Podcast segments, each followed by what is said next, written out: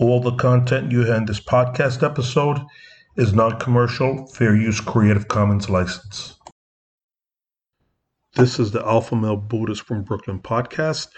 You are now listening to like a mega episode of Joseph Campbell being interviewed by Bill Moyers. And uh, it's amazing interview. So we're going to get into episode, episode 185, part four, which is titled Sacrifice and Bliss. Check it.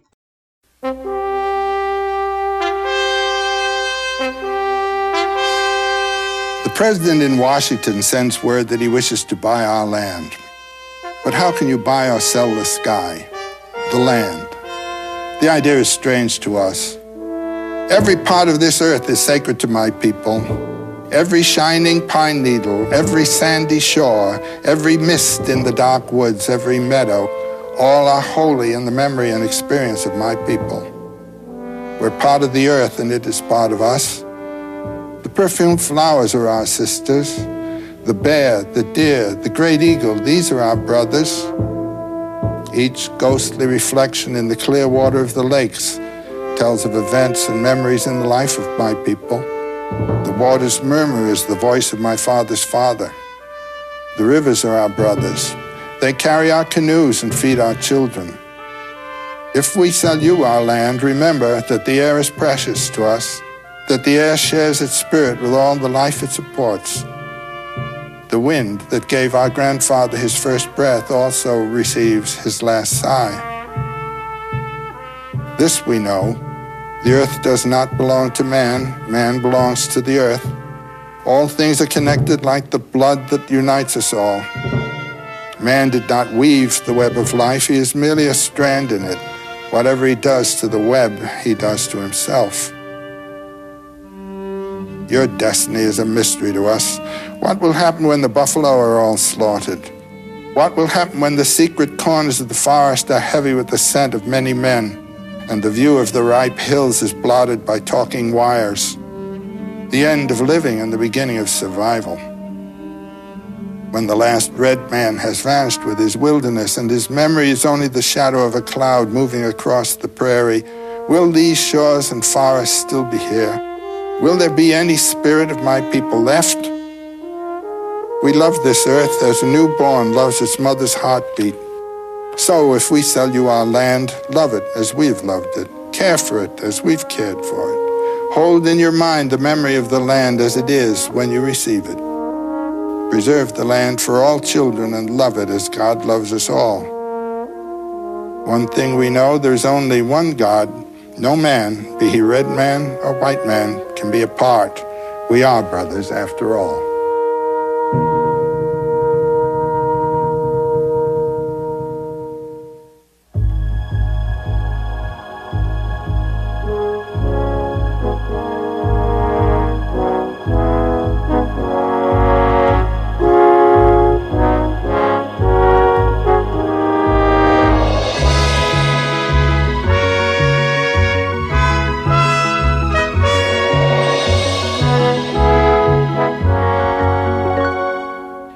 Joseph Campbell, reading the famous speech said to have been delivered in 1854 by the Native American visionary Chief Seattle. Campbell immersed himself in the mythology of American Indians, their language, stories, and rituals. He felt a kinship with their understanding of the covenant between human beings and nature, an accord based on reverence and respect required by the reality that we humans live off our environment and not just in it. He often told the story of the young Sioux Indian Black Elk, who provided us with one of the great insights into the power of myth and symbols to change how we see the world. In a state of ecstasy, Black Elk saw himself on the central mountain of the world, and it turned out to be Harney Peak in South Dakota. And then he said, But the central mountain is everywhere. In other words, every one of us is on a sacred site if only we recognize it. You will hear Joseph Campbell expound on that story later in this broadcast, and you will, I believe, understand why he wanted every new generation to rediscover the power of myth to awaken in all of us a sense of wonder at the world around us. When we met for these conversations, he was working on a monumental multi volume historical atlas of world mythology. In this and all his work, he took his inspiration from the English poet and mystic William Blake, who said, Arise and drink your bliss, for everything that lives is holy. What does it mean to have a sacred place? This is a term I like to use now as an uh, absolute necessity for anybody today. You must have a room or a certain hour a day or so where you do not know what was in the newspapers that morning. You don't know who your friends are. You don't know what you owe to anybody. You don't know what anybody owes to you but a place where you can simply experience and bring forth what you are and uh, what you might be. This is the place of creative incubation. And uh, first, you may find that nothing's happening there.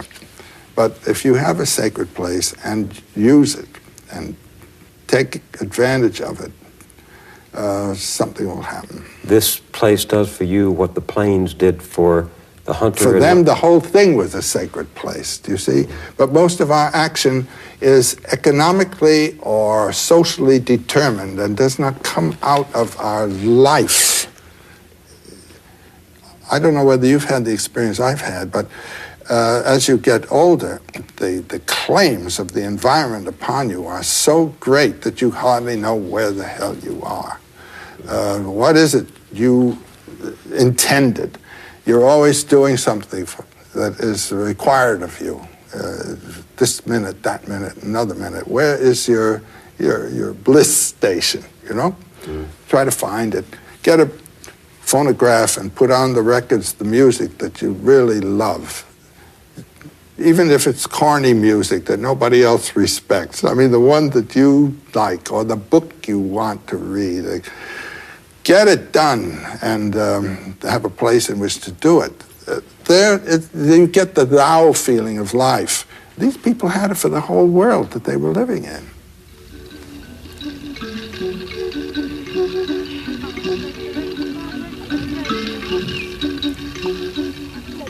We talked about the effect of the spreading plain on mythology. This mm plain clearly bounded by a circular horizon with that great blue dome of an hmm. exalting heaven above, hawks and eagles hovering, the blazing sun passing, hmm. the night moon rising. Hmm. And I can see the effect on people's stories of that.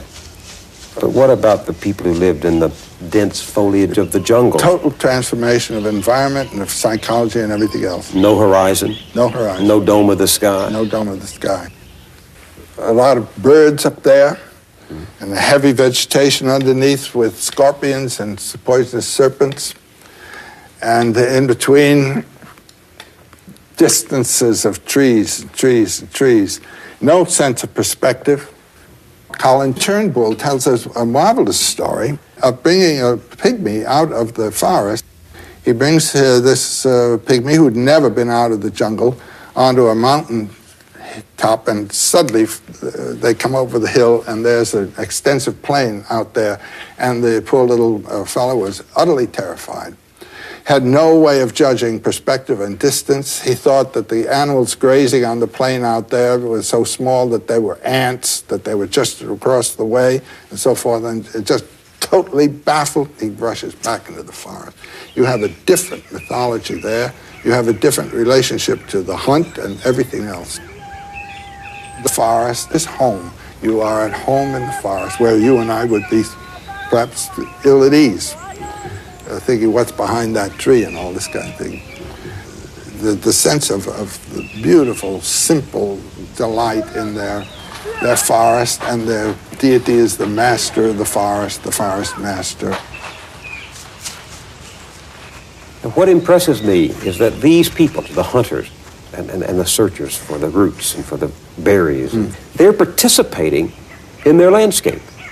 They are part of that world. Absolutely. And it becomes sacred to them. Place becomes every, sacred. Every feature of it does. We moderns are stripping the world of its natural revelations of I know nature. it. I think of that. You remember that wonderful pygmy legend of the little boy who finds the song of the most beautiful, the bird of the most beautiful song in the forest? and uh, he brings it home, doesn't he? And uh, he asks his father to bring food for the bird, and the father doesn't want to feed only a bird. Uh, and one time, the father kills the bird, and when he killed the bird, he killed his own life, and he died. Is that- That's it. Uh, and, the le- and the legend says the man killed the bird, and with the bird he killed the song, and with the song himself. I mean, isn't that a story about what happens when human beings destroy their environment, destroy their world, destroy nature and the revelation of Destroy their own nature, human nature too? They kill the song. kill the song. And isn't mythology the story of the song? Mythology is the song. It's the, the flight of the imagination inspired by the energies of the, of the body and in its life. What happened as human beings turned from the hunting of animals to the planting of seeds? What happened to the mythic imagination? Well, uh, I try to think of it this way. Uh, an animal, as I think I've said before, is sort of an, an, a, an, a total entity. And when you kill that animal, that animal is dead. But when you cut down a plant, uh, new sprouts come out. Uh, pruning um, is, uh, you know, helpful to a plant. Also, in forests, where a good deal of the origination of myth is to be uh, recognized, out of rot comes comes life. Uh, even in these forests here of the, the beautiful redwoods, I was in a wonderful forest right near Mendocino, and there there are some great, great stumps from enormous trees that were cut down some decades and decades ago, and out of them are coming these bright new little children who are part of the same plant. Uh, so there's a sense of uh, death as not death somehow, that uh, death is required for, for new, fresh life and so on. And the individual isn't quite an individual. He is a member of a plant. Jesus uses the term, you know, where he says, I am the vine and uh, you are the branches. Uh, that vineyard idea is a totally different one from the separate entity of the animal.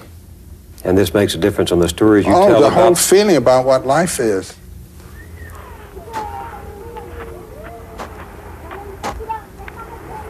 What stories did this experience of the planter give rise to? Your favorite stories in, in, in plant mythology? Well, the uh, cutting up and burial and then growing of the plant world, the world of the plant that you eat, being already a cut up dead body, is, is the dominant motif, I would say, in most of the tales. It occurs all over the place, particularly in the Pacific cultures and uh, in the Americas. Tell me that story of the origin of maize as, as Longfellow As borrowed, Longfellow- it, borrowed it from the Chippewas, didn't he, or the Algonquins? Well, it's an Algonquin story, and uh, it, it is simply of the boy in his vision. He sees a young man come to him with uh, plumes on his head and uh, green and so forth, and the visitant invites the young man to a wrestling match and allows them to win. And wins and wins. This happens to him three or four times, but he tells them, "The last time I come, you must kill me and bury me, and take care of the place where you will have buried me." And the boy then, uh, in the last one, actually does what he has been told to do, plants the man, uh, the visitant, and in time comes back and sees the, the corn growing. And it was a boy who had been uh, concerned for his father, who was a hunter but old. And he was thinking, isn't there some other way to get food besides this one? And so it came to him out of his intention. It's a lovely story. Some other way of getting food than hunting. Yeah. But the idea is that this visitor, this figure in the vision, has to die and be buried before the plant can grow from the remains of his body. That's the main theme. It, it comes up, uh, I mean, almost the duplicate of this one in throughout Polynesia, for instance. Well, there's one in Polynesia about the legend of the maiden Hina. You remember that one?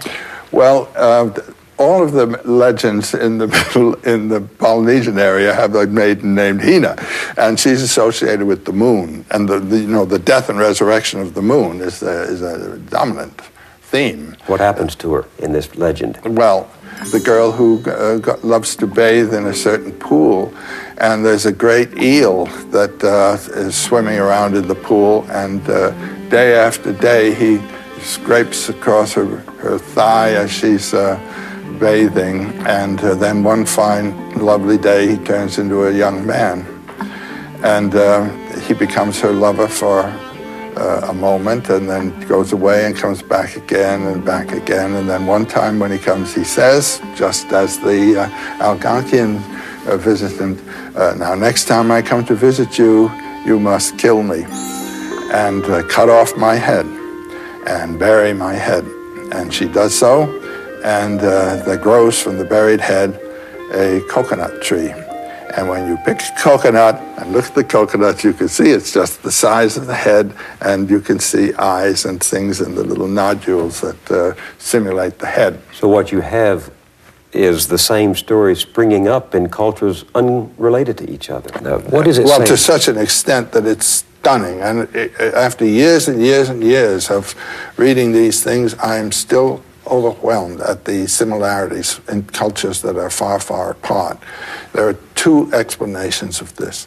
Uh, one explanation is that uh, the human psyche is essentially the same all over the world. It is the inward aspect of the human body, which is essentially the same all over the world, with the same organs, with the same instincts, with the same impulse systems, with the same conflicts, the same fears.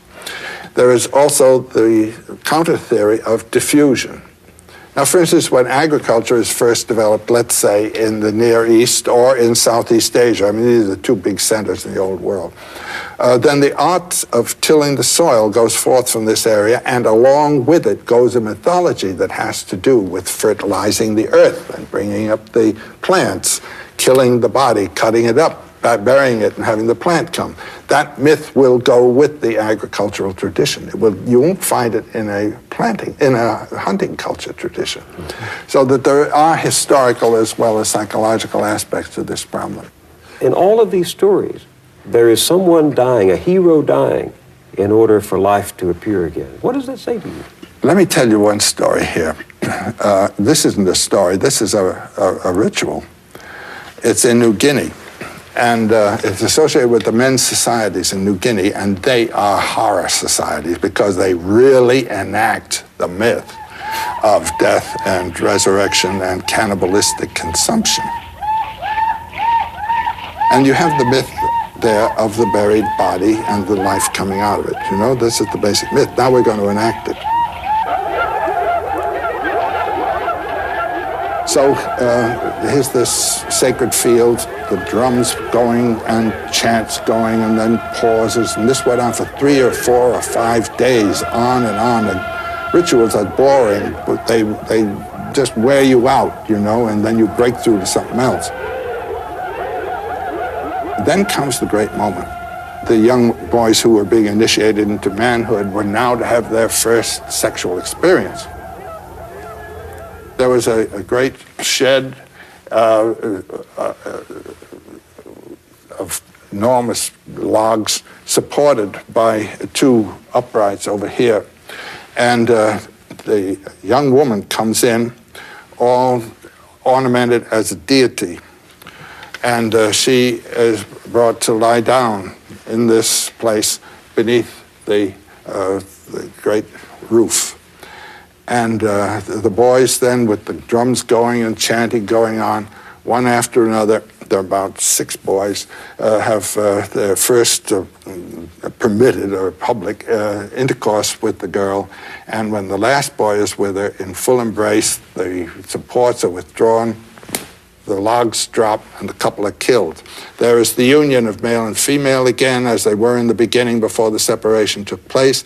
There is the union of uh, begetting and death again, and they're both the same thing. The little pair are pulled out and uh, roasted and eaten right that evening, and, enacting the myth in its essential character. Can't beat that. And the truth to which That's the the rit- sacrifice of the Mass.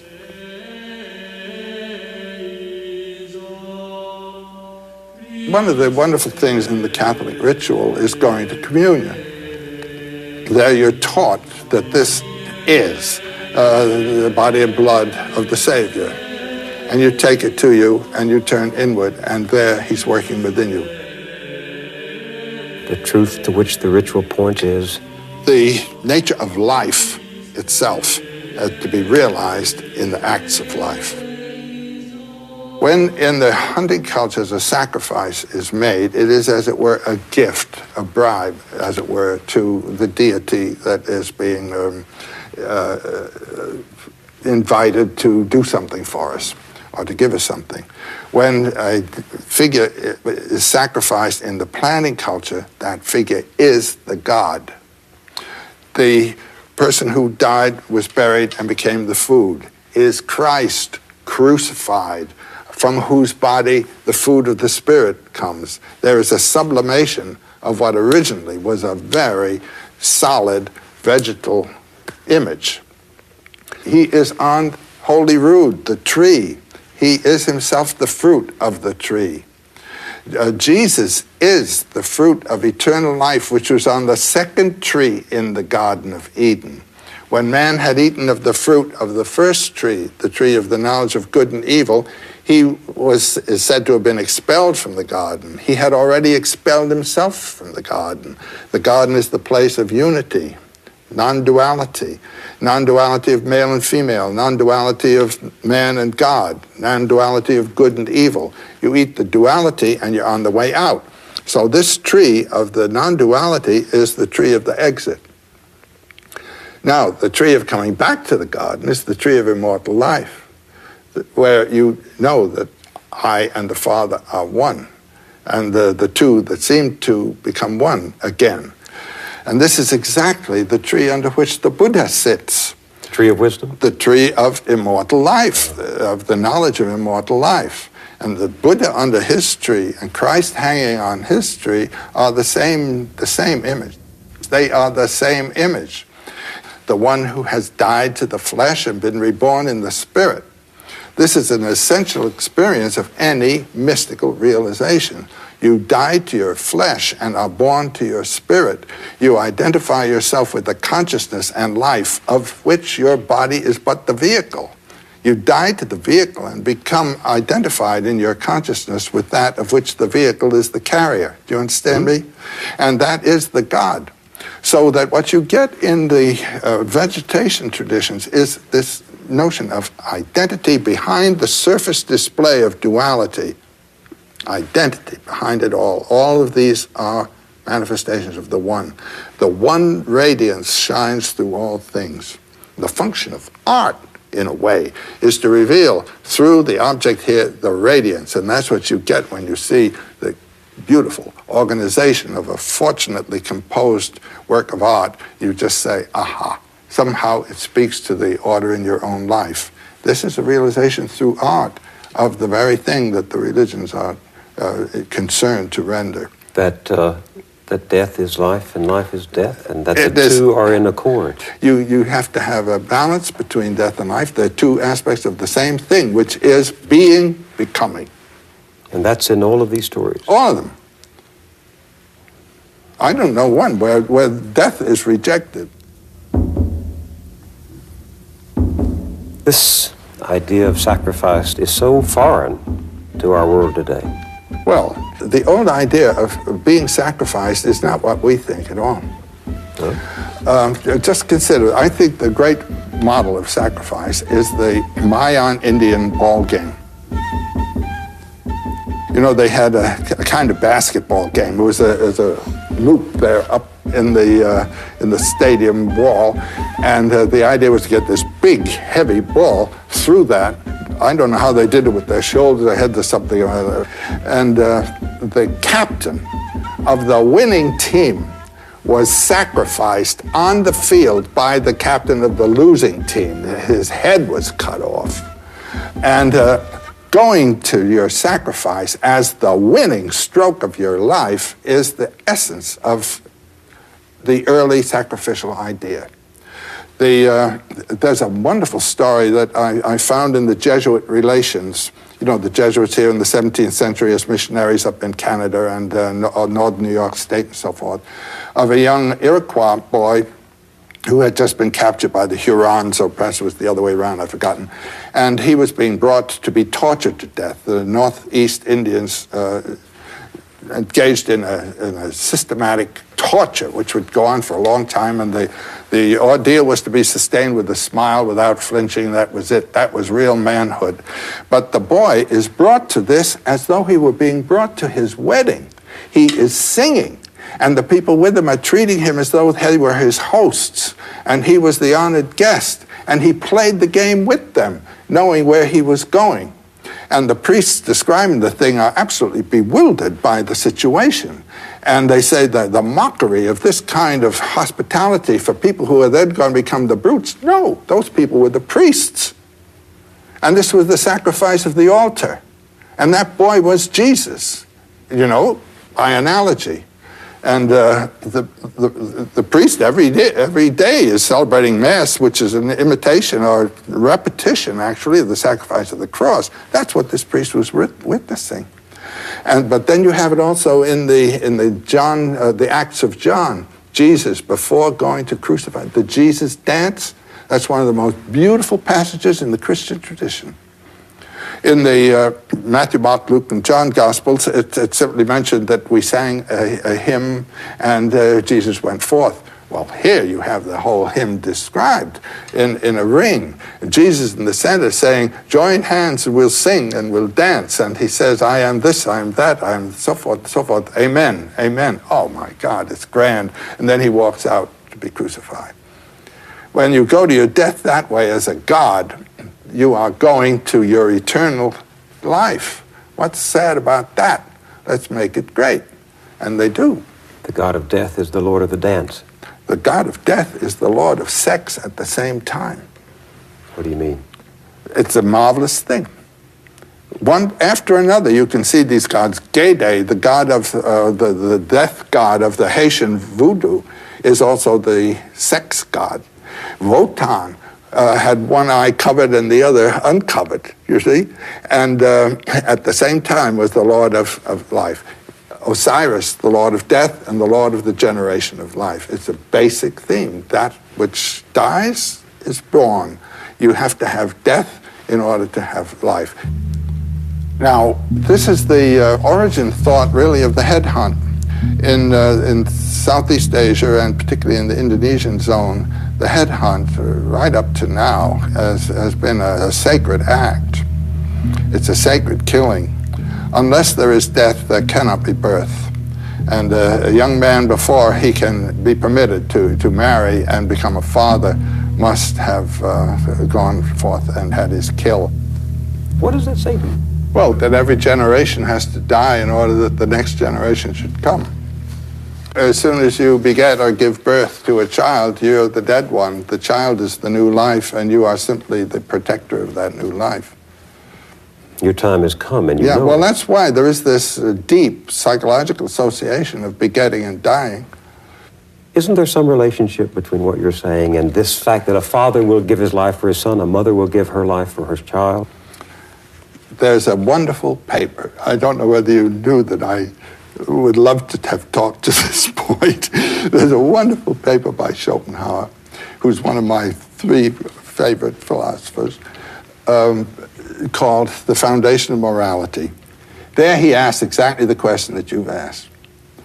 How is it that a human being can so participate in the peril and, or pain of another that without thought, spontaneously, he sacrifices his own life to the other?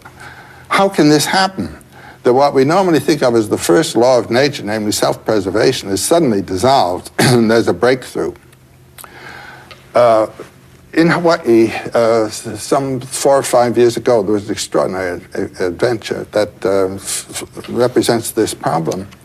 Uh, there's a place there called the Pali where the winds from the north, the trade winds from the north, come breaking through a great ridge of rocks and, and of mountain, and they come through with a great blast of wind. And people like to go up there to get their hair blown around and so forth, or to commit suicide, you know, like jumping off the Golden Gate Bridge.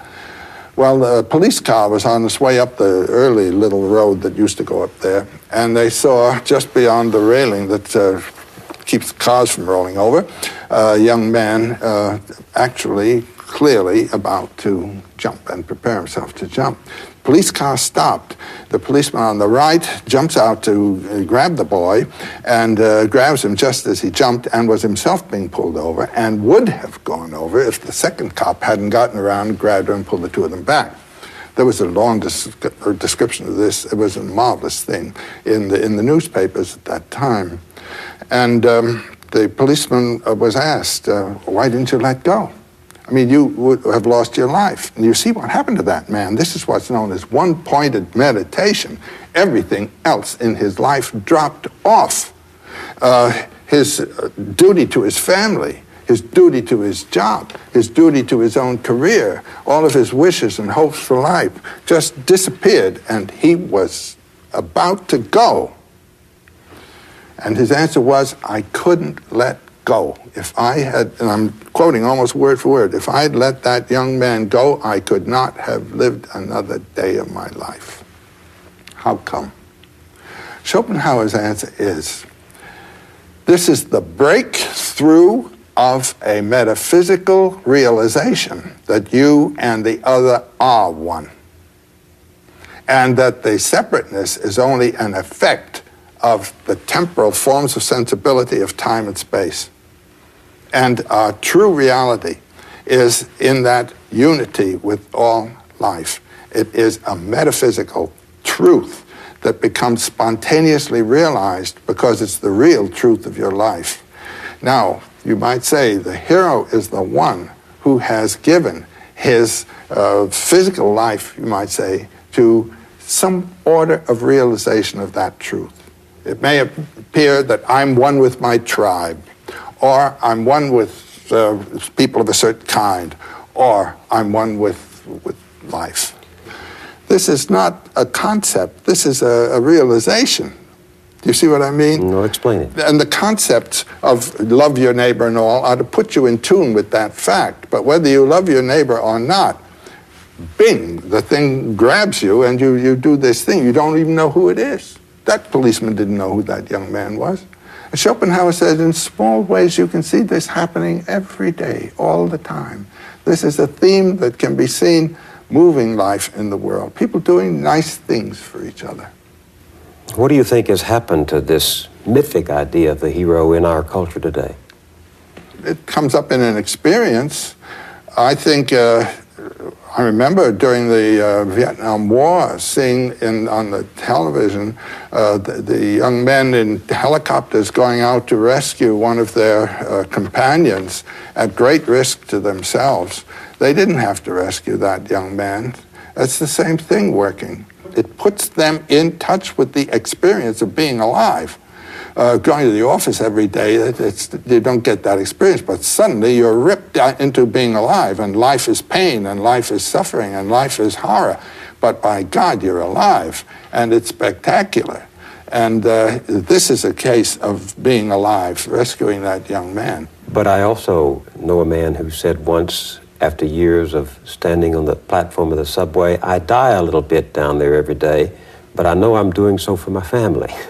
there are small acts of heroism right. that occur without regard to the nobility or the notoriety that you attract for it. That's right. And the mother does it by the isolation she endures in behalf of the family. Of raising. Motherhood is a sacrifice. On our uh, veranda in Hawaii, uh, there, uh, there are uh, little birds that come that Jean likes to feed. And uh, each year there have been one or two mothers mother birds. And uh, if you've ever seen a mother bird plagued by her progeny for food, that the mother should uh, regurgitate uh, their meal to them, and the two of them, or five of them in one case, flopping all over this poor little mother, uh, they bigger than she in some cases, uh, you just think, well, this is the symbol of motherhood. This is, is just giving of your substance and everything to this progeny. This should be it in marriage. A marriage is a relationship. When you make a sacrifice in marriage, you're not sacrificing to the other, you're sacrificing to the relationship.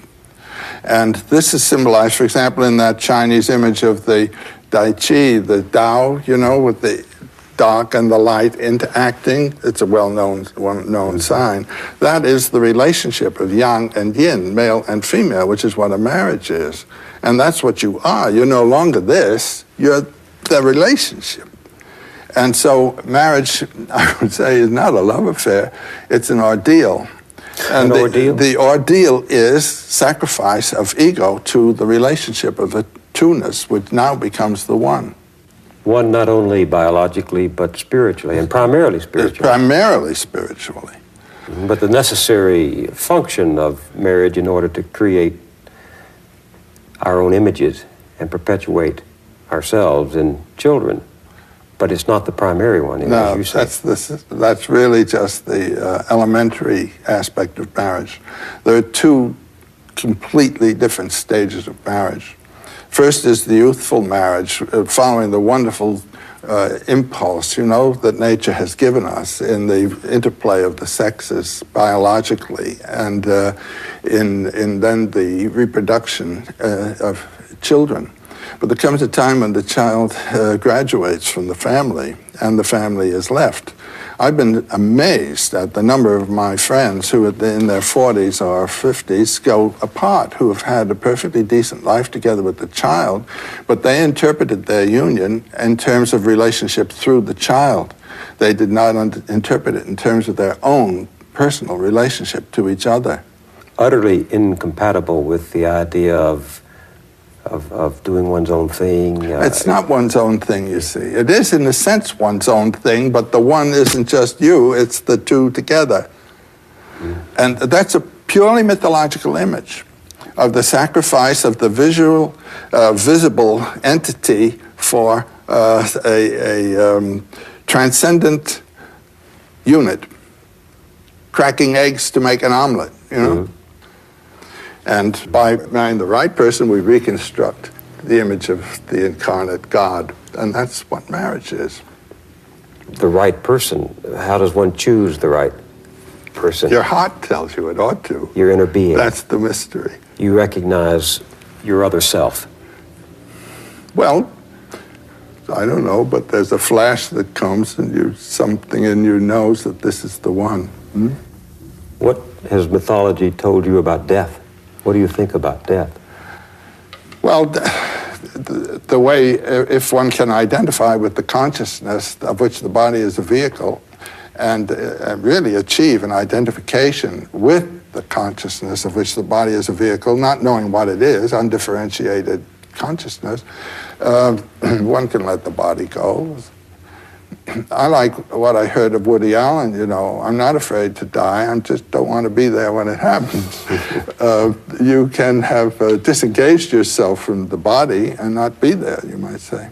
And yet, you know from myth and nature that uh, the body dies. It perishes. It rots. We're back to the beginning of the So mother. you expect it.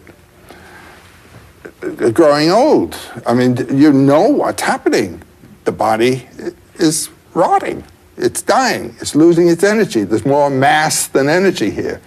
And the identification then with the, the life which in a plant survives pruning, cutting, and even eating, the plant is right back there again, is, uh, is, a, is, might say, a biological image that is metaphorical of this spiritual mystery. There's that wonderful report of the Indians riding into the rain of bullets from Custer's men, and they're saying, It's a good day to It's die. a great day to die. They're not hanging on. That's the message of the myth. You, as you know yourself, are not the final term of your being. And uh, you must die to that one way or another in giving of yourself to something or in being annihilated, actually, physically, uh, to return, you might say, or to recognize. Life is always on the edge of death, always. And one should lack fear and have the courage of life. That's the principal initiation of all of the heroic uh, stories. What's the central story? Which do you have a story that's central to this? The uh, the Sir Gawain and the Green Knight. The Green Knight, uh, Arthur's court is in session, and uh, there rides into the court on a great big green horse a giant knight, and uh, the knight says, "I have a challenge. I have an adventure." I challenge anyone here to come down here and take this great big axe and cut my head off and then one year from today, meet me at a green chapel, and tell them roughly where the green chapel is, and I'll cut his head off. And the only knight who had the courage to accept this curious invitation uh, was Gawain. And uh, the knight gets off his horse, sticks out his neck. Gawain comes down with his axe, and there's the head. And then the knight uh, stands up, picks up the head, gets on the horse, and rides off, says, I'll see you in a year. Well, that year, everybody was very uh, generous to Gawain, and he rides off for the year. As the day approaches, he finds himself before a little hunter's cabin, and he thinks uh, he'll ask advice here as to where the Green Chapel is, and tells him, I've got to be there in three days. And the hunter greets him, and uh, Gawain tells his story, and the hunter says, well, it's the Green Chapel, he's just down the way here. It's, it's about a couple of hundred yards. And why don't you just spend the next three days with us, and uh, we'll entertain you, and, uh, and then you can go to this adventure. All right, very well. So the hunter says, well, I've got to go out for the day to on the hunt. And he says, you'll spend the night with us, and then in the morning I'll go forth and uh, in the evening, I'll come back and I'll give everything I will have got during the day to you, and you give to me what you will have got during the day. But in the morning, the hunter rides off, and Gawain's in bed, and in comes the hunter's gorgeous, beautiful wife. And she tickles Gawain's chin and um, uh, invites him to love.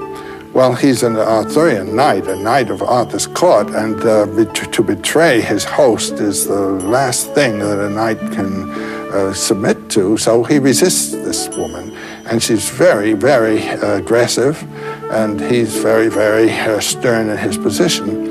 And finally, she says, "Well, let me give you a kiss, anyhow." So she gives him one big smack, and uh, that's that. In the evening, the hunter comes back with a great haul of game, throws it on the floor, and Gawain gives him a kiss. And they laugh, and that's that. Second morning, a similar event. The wife comes in, and uh, Gawain gets two kisses. And uh, the hunter comes back with about half as much game, and, and he gets two kisses. They laugh, and that's that. The third morning, the wife comes in. Now, here's a man about to meet his death. He's about to have his head chopped off.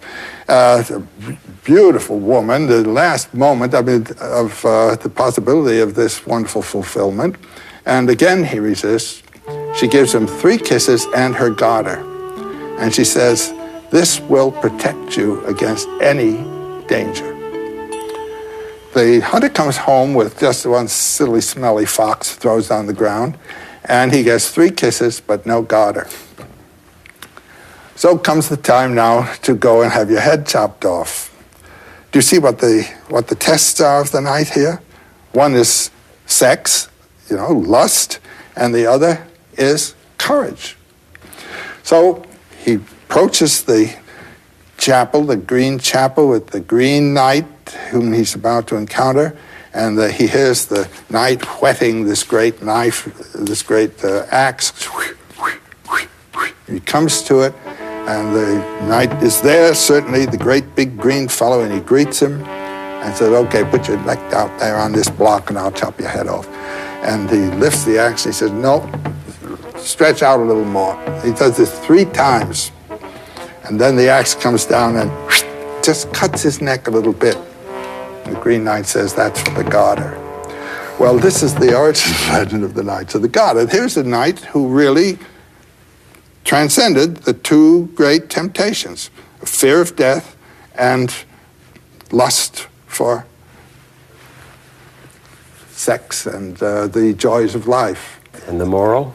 And the moral is that the realization of your, your bliss, your true being, comes when you have put aside the, uh, what might be called passing moment with its terror and with its, uh, its temptations and its uh, statement of uh, requirements of life that you should live this way.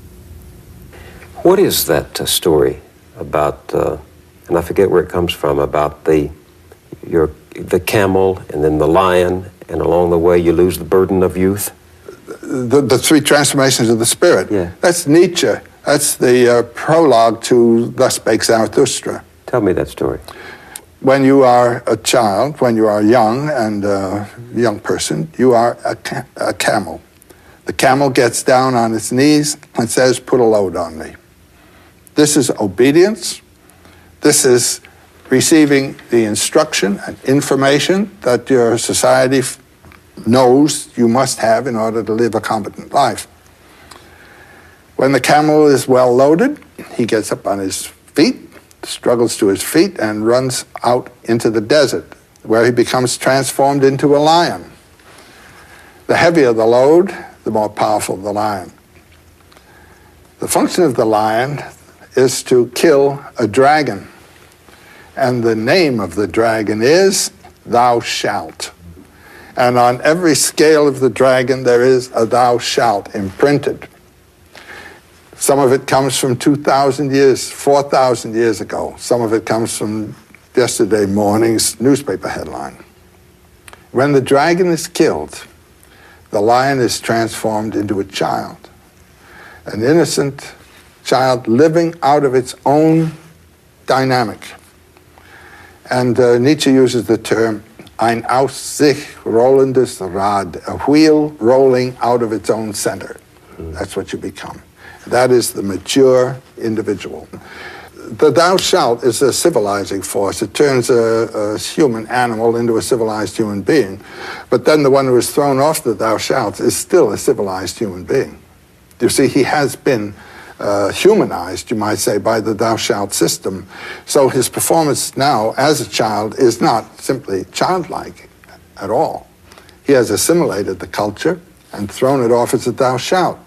But this is the way in any artwork. You go to work and study an art. You study the techniques. You study all the rules. And the rules are put upon you by a teacher. Then there comes a time of using the rules, not being used by them. Do you understand what I'm, what I'm saying? So one way is, is, to, is to follow, I always tell my students, follow your bliss Follow, follow your bliss? your bliss, where the deep sense of being in form and, and, and going where your body and the soul want to go. Uh, when you have that feeling, then stay with it and don't let anyone throw you off. Have you ever read uh, Sinclair Lewis's Babbitt? Not in a long time. Do you remember the last line? I've never done the thing I wanted to in all my life. Quite a That's limit. the man who never followed his bliss. Well, I heard that line. I was living in Bronxville when I was teaching at Sarah Lawrence. Before I was married, I used to be eating out in the restaurants of the town for my lunch and dinners. And Thursday night was the maid's night off in Bronxville, so that all the families were out in the restaurants. And one fine evening, I was in my favorite restaurant there. It was a Greek restaurant. And uh, at the table was sitting a father, a mother, and a scrawny little boy, uh, about 12 years old. The father says to the boy, drink your, orange, uh, your, drink your tomato juice. Uh, and the boy says, I don't want to. And uh, the father, with a louder voice, says, drink your tomato juice. And the mother says, don't make him do what he doesn't want to do. The father looks at her and she says, He can't go through life doing what he wants to do. Said, If he does only what he wants to do, he'll be dead. Look at me. I've never done the thing I wanted to in all my life. I said, My God. Babbitt incarnate. And that's the man who never followed his bliss. Well, you may have a success in life, but then Just think of it. What kind of life was it? What good is it? You've never done the thing you wanted to in all your life. What happens when you follow your bliss? You come to bliss. This should be it in marriage. I mean, that's the sense of the of the marriage ceremony. In, uh, in the Middle Ages, uh, a, f- a favorite image that occurs in many many contexts is the wheel of fortune. There's the hub of the wheel, and there's the revolving rim of the wheel. And if you are attached to the rim of the wheel, let's say fortune, uh, you will be either above, going down at the bottom, or coming up. But if you are at the hub, you're in the same place all the time. And that's the sense of the marriage uh, vow. You know, I take you in health or sickness, you know, in wealth or poverty, but I take you, and you are my bliss, not the wealth that you might bring me, nor the social prestige, but you. And that's following your bliss. Now, I came to this idea of bliss because uh, in Sanskrit, uh, which is the great spiritual language of the world, and they know all about it and have known about it for a long time. Uh, the transcendent is transcendent. But there are three terms that bring you to the brink. You might say the jumping off place to the ocean.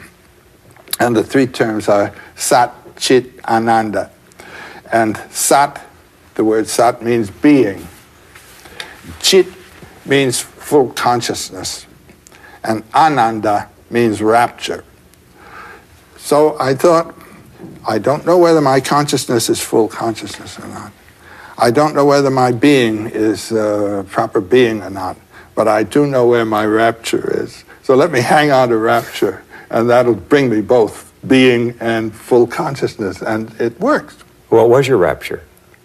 Well, it started with Indians, and then it went on into more and more mythological matters and the realm of the arts, music, and uh, and uh, the, uh, the, the, when I met Jean, then the dance came in, and um, this is uh, this is it. Just stay with that. And one doesn't have to be um, a poet to do this.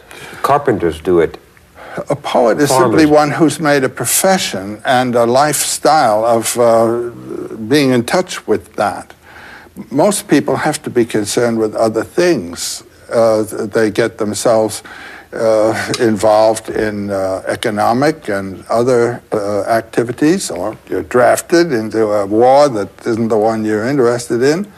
And uh, how to, um, to hold to this. Um, umbilical, you might say.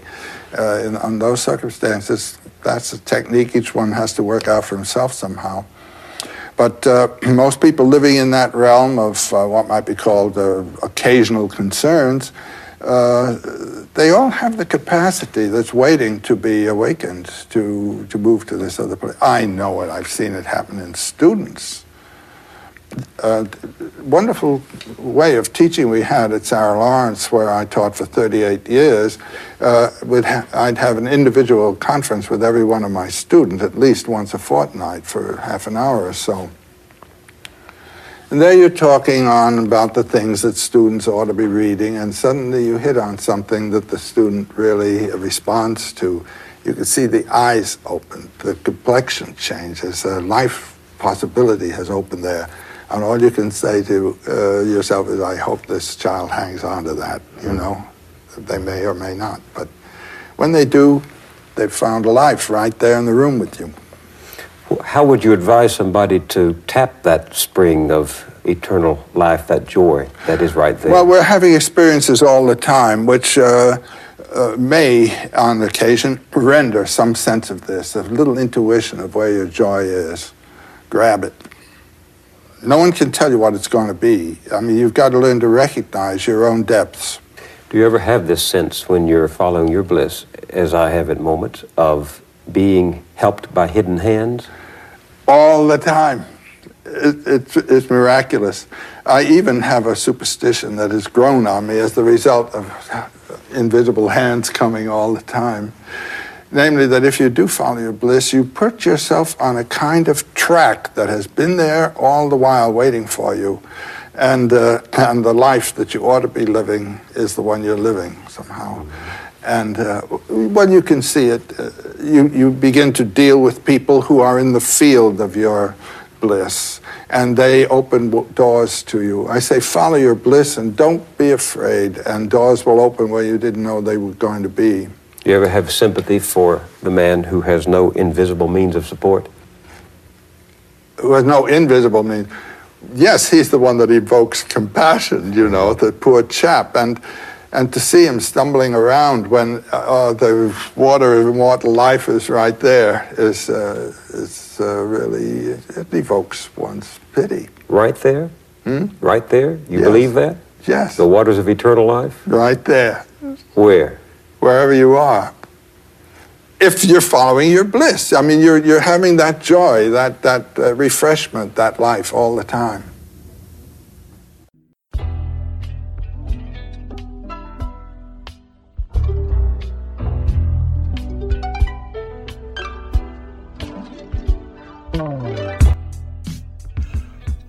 Welcome to the Alpha Male Buddhist from Brooklyn podcast.